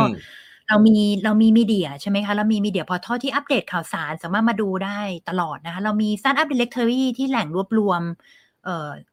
Startup ว่าเอ้ยใครระดมทุนไปเท่าไหร่แล้วนะคะเผื่อว่านักลงทุนเนี่ยจะเข้ามาดูนะอัปเดตตลอดนะคะแล้วก็เราจริงๆก็อย่างที่คุณต้องบอกเลยค่ะเรามีไฮไลท์งานนะอย่างตัว Techsource Global Summit ที่ที่ทุกปีก็จะมาดูบูธมาดูมาดูเอ่อมาเน็ตเวิร์กิ่งมาเจอแบบดีลดีๆอะไรอย่างเงี้ยนะคะตลอดตลอดช่วง สี่ถึงห้า ปีก่อนเราก็จัดมาแบบฟิสิคอลแต่ว่าเราก็เชื่อว่าปีหน้าเอ่ออย่างน้อยๆแล้วถ้าเวอร์ชวลเราคงไม่อยากจัดอะมันเหนื่อยจริงๆนะมันออกแนวแบบ มันแบบโอ้แม่เจ้านะคะคือมันเน็ตเวิร์กิ่งไม่ได้ อย่างน้อยๆไฮบริดอะขอไฮบริดก็ยังดีนะ นะคะอะไรอะไรที่ออนไลน์บ้างนะอะไรกลับกลับมาให้เหมือนแบบ Mobile World Congress คาดหวังนะคะหรือ ซี อี เอส อะไรอย่างเงี้ยก็มีไฮบริดนะมีฟิสิคอลมีได้เจอกันหน่อยนะคะมีบูธนะแบบ keep social distancing กันนะก็ปีหน้าก็คาดหวังว่า Techsource Global Summit น่าจะกลับมาได้นะคะแล้วก็จริงๆกิจกรรมอย่างเช่นพวกเอ่อเอ่อพวกเอ่ออย่างพวก Hackathon Accelerator จริงๆแล้วเราก็มีจัดอยู่เรื่อยๆนะคะก็ก็จริงๆก็ก็ชอบที่จะทำกิจกรรมพวกนี้เพราะรู้สึกว่าจริงๆมันเป็นส่วนหนึ่งของการซัพพอร์ตสตาร์ทอัพไทยอะค่ะเพราะว่าต้องยอมรับว่าตอนนี้ early stage startup มันไม่ค่อยมีเนาะส่วนใหญ่ก็เป็น growth stage ที่เขา survive มาได้ไม่มีโครงการ accelerator แบบเห็นเหมือนช่วงที่ผ่านมานะคะก็แอบเสียดายก็เลยรู้สึกว่าเออเราอยากจะเป็นที่ที่ช่วยกรูมให้มีสตาร์ทอัพ นะกลับมาเยอะขึ้นนะคะมีพูลเยอะพอมีมีรุ่นน้องใหม่ๆหน้าใหม่ๆเกิดขึ้นมาก็ก็เอ่อ Techsource ก็ยังอยากจะเป็นแบบเพื่อนนะคะพันธมิตรคู่คิดพาร์ทเนอร์ดีๆที่แบบประคับประคองช่วยให้ให้สตาร์ทอัพไทยได้เติบโตสู่เวทีโลกได้จริงๆนะคะไม่มากก็น้อยค่ะก็อยากปักธงไทยอยู่เวทีโลกอันนี้ยังเป็นความตั้งใจที่ยังอยากทำอยู่นะคะให้ได้มากที่สุดค่ะอืมครับวันนี้ขอบคุณคุณมิมี่มากเลยครับได้ได้เรียนรู้จากคุณมิมี่เยอะกว่าที่คิดมากๆเลยครับก็เดี๋ยวนะผมว่าคลิปนี้น่าจะเป็นคลิปผมไปฟังย้อนหลังพอสมควรเพราะว่ามันมีหลายๆมุมที่ที่คิดว่าน่าจะไปใช้ในการทำงานได้นะครับขอบคุณคุณมิมี่มากเลยครับค่ะขอบคุณคุณต้องเหมือนกันได้เรียนรู้จากคุณต้องเยอะเหมือนกันเดี๋ยวไปเดี๋ยวไปขอไปตามไปแฟนบันแท้ต่อนะคะสวัสดีค่ะขอบคุณครับอ่าผมว่าไลฟ์ครั้งนี้เนี่ยหลายๆท่านก็จะรู้สึกคล้ายๆผมว่ามันฟังแล้วมันมันมีอีโมชันอยู่เยอะเนาะแล้วก็ส่วนตัวผมรู้สึกว่าคุณนี่เป็นคนเข้มแข็งมากนะครับหลายๆเรื่องเนี่ยพยายามจะไม่ได้ลงไปให้มันดราม่ามากแต่รู้ว่าไอ้เรื่องเรื่องที่เล่ามาเนี่ยมันถ้ามันเรียลเนี่ยเรารู้สึกได้นะครับแล้วก็หลายๆเรื่องผมผมเชื่อเหลือเกินว่าไม่รู้เลยถ้ารู้สึกเหมือนผมแบบพิมพ์ไม่ได้เนาะแต่ผมรู้สึกว่าเนี่ยแหละฮะคือของของจริงนะฮะเราพูดถึงวิกฤตเราพูดถึงอะไรเนี่ยมันก็จะเป็น feeling ประมาณนี้การสื่อสารกับพนักงานความเครียดการวางแผนงานต่างๆนะครับคุณหมีพูดเหมือนกับทำอยู่คนเดียวไม่มีอะไรเลยแต่จริงๆผมเบื้องหลังก็ต้องมีทีมงานซัพพอร์ตแน่ๆนะครับแล้วก็หลายๆเรื่องที่ผมฟังแล้วผมชอบมากเลยก็คือว่าคือการที่พนักงานเมื่อกี้มีมีคนถามว่าพนักงานทำไมร่วมใจกันมากขนาดนี้นะครับบอกได้เลยไม่ได้เกิดจากการสื่อสารวันนั้นแน่ๆเกิดจากการที่เขาสร้างอะไรมาแล้วมันเหมือนกับผมชอบคำหนึ่งที่เขาบอก relationship มันคือการฝากเงินนะฮะการสร้าง relationship เนี่ยคือการฝากเงินเราฝากไปเราไม่รู้ว่าเราจะใช้เมื่อไหร่แต่ถ้าวันนึงที่คุณมีปัญหามันคือการถอนเงินเขาฝากเงินไว้สักพักนึงแล้วนะไม่มีเขาบอกเขาเรียนรู้เรื่องพวกนี้เขาฝากเงินไว้เขาก็เลยเปลี่ยนตัวเองฝากเงินไว้นานแล้วพอมันมีปัญหาเนี่ยก็ relationship นั้นก็ได้นำมาใช้นะครับเพราะฉะนั้นถ้าคุณคาดหวังว่าคุณคุณทำตัวเหลวแหลกมากกับพนักงานแล้ววันที่มีวิกฤตแล้วคุณจะมาพูดจาอะไรหล่อๆกับกับทีมเนี่ยไม่มีทางครับคนเราไม่ได้ไม่ได้แบบโง่นะเพราะฉะนั้นเนี่ยการสร้าง culture ที่ดีไว้การปลูกต้นไม้ไว้เยอะๆนะฮะปลูกต้นไม้ในใจคนเนี่ยคำนี้พี่โจธนาบอกเนี่ยก็ก็เป็นสิ่งที่ผมคิดว่า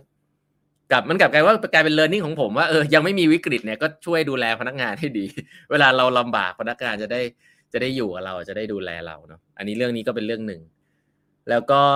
อันนี้ขออนุญาตพูดแทนคุณมิมี่แล้วจริงๆแล้วองค์กรที่อยากทำเรื่องนวัตกรรมนะครับที่ฟังแปดบรรทัดครึ่งอยู่เนี่ยผมบอกเลยว่าตั้งแต่ผมทำงานผมทำงานอยู่องค์กรใหญ่หลายที่นะครับในช่วง สี่ถึงห้า ปีที่ผ่านมาเนี่ยองค์กรที่ move ไปข้างหน้าแล้วเนี่ยตอนที่จะเริ่มทำเรื่อง innovation เนี่ยเขาจะไปเปิดตัวเขาจะไปทำอะไรในใน Techsource Global Summit นะฮะเพราะว่ามันเป็นมันเป็นอีเวนท์ที่ดูดีมากเลยในเชิง production แล้วในเชิงของสื่อแล้วในเชิงของหลายๆอย่างนะครับก็ถ้าปีหน้าเขาจัดเนี่ยแล้วคุณอยากจะอยู่ในวงการอยากจะเข้ามาเนี่ยคุณรีบไปจับจองพื้นที่ไว้นะครับผมผมคิดว่าไม่ใช่เป็นอันนี้ไม่ได้พูดเล่นนะอันนี้คือเรื่องที่ผมผ่านมาแล้วแต่ สี่ถึงห้า ปีละหลายท่านรู้ว่าผมทำงานในวงการนี้มา สี่ถึงห้า ปีละเรื่อง Startup Corporate Innovation เนี่ย Techsource ช่วยได้เยอะมากนะครับเขาไม่ได้ช่วยในเชิงสื่อนะเขาช่วยแนะนำคุณได้เยอะมากเพราะฉะนั้นถ้าสนใจในด้านนั้นหรือว่าถ้าคุณอยากจะทำพวกเอ่อ Hackathon นะฮะอยากจะไม่รู้เริ่มไงอ่ะก็ไปปรึกษาเขาได้เนาะการเอาคนใน community เด็กเก่งๆอ่ะเข้ามาช่วยคุณคิดงานทำ product อะไรบางอย่างให้คุณโดยที่เด็กสมัยนี้เขาไม่อยากจะเป็นพนักงานประจำแล้วครับหรือว่าองค์กรคุณอาจจะไม่พร้อมที่จะรับเด็กเก่งๆใหม่ๆเข้ามาต้องยอมรับสกิลใหม่ๆคุณดูแลเขาไม่ไหวเนี่ยการที่คุณคอนแทคกับพาร์ทเนอร์อีโคซิสเต็มเหล่านี้ก็ต้องมีคนพาคุณเข้าไปนะคุณเดินเข้าไปคุยกับเด็กๆองค์การสตาร์ทอัพเลยอ่ะคนเขาจะเฮ้ยอันนี้อะไรวะเนี่ยใช่ไหมก็ให้ Techsource ช่วยคุณก็ได้นะก็ลองลองไปปรึกษาเขาดูมันมีหลายโมเดลเนาะทำผมผมทำมาเยอะผมก็ต้องบอกอย่างนี้เพราะว่าทำทั้งแฮกเกอร์ตอนทำแอคเซลเลเตอร์จัดอีเวนต์ของแบบนี้มันเป็นการสร้างอีโคซิสเต็มเนาะองค์กรที่อยากจะทำเรื่องเหล่านี้นะครับผมบอกได้เลยคุณทำภายในอย่างเดียวเนี่ย transform กันอย่างเดียวเนี่ยไม่ทันนะฮะองค์คนภายในเปลี่ยนยากครับแต่ถ้าคุณอยากจะ tap in ใน talent pool แบบใหม่หรือ ecosystem แบบใหม่เนี่ยก็ลองติดต่อไปที่ Techsource ได้นะครับอันนี้อันนี้พูดจากจากใจจริงเลยว่า Techsource เนี่ยทำให้องค์กรใหญ่ๆที่คุณเห็นทุกวันนี้ที่เขา transform สำเร็จบ้างไม่สำเร็จบ้างเนี่ยที่คุณรู้จักว่าเขาดูเหมือน innovation เนี่ยก็ทุกคนก็ contact กับ Techsource หมดเมื่อ สี่ถึงห้า ปีที่แล้วนะทำมานานแล้วนะครับ Techsource ก็เป็นเป็นที่ที่ผมคิดว่าเอ่อทั้งวงการ Startup เองแล้วก็วงการ Corporate เองที่อยากทำอะไรใหม่ๆเนี่ยก็พึ่งพาได้จริงๆนะครับแล้วก็เอ่อคนสำคัญก็คือคุณมิมี่นี่แหละที่เราคุยกันฮะวันนี้อาจจะดูแบบโอ้โหวิกฤตอะไรอย่างนั้นจริงๆแต่ว่าก็ผมผมผมก็เชื่อเหลือเกินว่ามันกลับมาได้แน่ๆนะครับก็ก็เป็นกำลังใจให้ด้วยนะครับ ก็วันนี้ก็หวังว่าจะได้ประโยชน์กันไม่มากก็น้อยนะใครที่ยังอยู่ก็ฝากคอมเมนต์ฟีดแบ็กกันไว้ได้นะครับว่าคุณชอบอะไรเกี่ยวกับไลฟ์ครั้งนี้คุณได้เรียนรู้เรื่องอะไรนะฮะแล้วก็ติดตามแปดบรรทัดครึ่งได้นะครับไลฟ์แบบนี้วันเสาร์สองทุ่มนะฮะแล้วก็ไปฟังย้อนหลังกันได้ใน YouTube ของแปดบรรทัดครึ่งนะครับอยากให้ไป Subscribe กันไปดูย้อนหลังกันได้ให้ลูกน้องไม่มีเวลาดูให้ลูกน้องดูก็ได้นะฮะแล้วเอามาเล่าให้ฟังในในที่ออฟฟิศอะไรกันอย่างนี้ก็ได้นะครับพอดแคสต์ของแปดบรรทัดครึ่งก็ฟังได้นะฮะทุกๆวันแล้วก็มี Facebook Page นะครับมีอินโฟกราฟิกดีๆหลายๆอันยังไม่อ่านเซฟเก็บไว้แชร์ไปให้เพื่อนในไลน์กรุ๊ปก็ได้นะฮะ อันนี้ง่ายสุดแชร์ในไลน์กรุ๊ปเอออะไรอย่างเงี้ยแล้วก็คุณก็จะแล้วเอาไปให้ให้เพื่อนๆที่ทำงานได้ดูนะครับก็จะมีวิธีการทำงานหลายๆอย่างซึ่งก็บอกเป็นประสบการณ์ของผมเองของของเอ่อหนังสือต่างๆด้วยนะครับก็เอามารวบๆเอามาเรียงๆกันไว้นะครับก็อย่าเชื่อบอกว่าอย่าเชื่อนะครับเอาไปลองใช้ดูเวิร์กไม่เวิร์กก็เรื่องของคุณละเอาไปทำเองนะครับแต่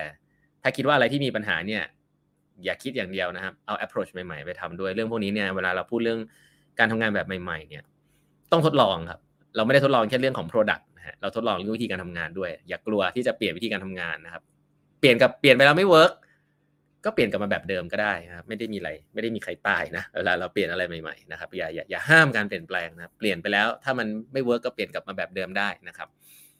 สิ่งเหล่านี้แหละก็เป็นสิ่งที่ผมว่าก็ผมก็เป็นสิ่งที่รักนะฮะอันนี้ก็เหมือนใครที่คุณ Tech Sauce บอกนะตะกี้คุณมีบอกผมว่าผมก็รักนี่จะทำอะไรพวกนี้แหละเนาะฟังแล้วก็ได้ reflect ตัวเองว่าเออเราก็ชอบทำพวกนี้แหละคนบอกว่าเอาเวลามาจากไหนก็ถ้าเราไม่ชอบก็คงไม่มีเวลานะก็ก็แปลว่าท่านขึ้นก็อยู่เพื่ออยู่เพื่อสิ่งนั้นนะฮะก็คือการที่เรามาแชร์วิธีการทำงานแบบใหม่ๆกันนะครับวันนี้เวลาหมดแล้วนะฮะก็เดี๋ยวพบกันอีกทีสัปดาห์หน้านะครับพอดแคสต์ก็ยังฟังกันได้ทุกวันนะฮะแล้วก็อีกอันนึงคือ ไลน์ โอ เอ ของแปดบรรทัดครึ่งก็ไป Subscribe กันได้นะครับเครื่องหมาย add แล้วก็ eighthalf นะ e i g h t h a l f นะครับโอเคครับวันนี้ลาไปก่อนนะครับดึกแล้วครับขอบคุณมากครับสวัสดีครับ